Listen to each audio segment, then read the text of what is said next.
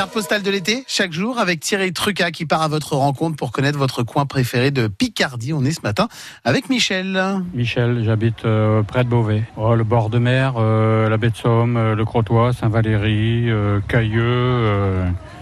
en général, c'est vers ces lieux-là qu'on se déplace.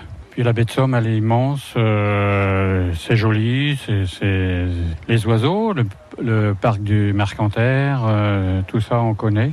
Le, petit train euh, entre le Crotoy et Saint-Valery, euh, les phoques euh, au, je sais plus le nom du cap là, mais on fait tout ça jusqu'à Berck, les cerfs-volants, Dieppe, le Tréport.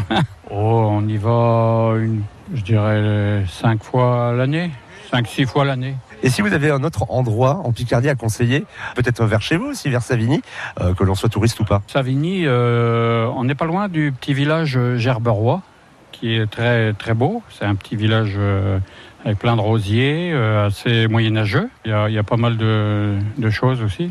La carte postale de Michel près de Beauvais où il habitait qui nous emmenait en baie de Somme. Il était avec Thierry Truca. On écoute vos coins préférés de Picardie chaque matin à 6h40 sur France.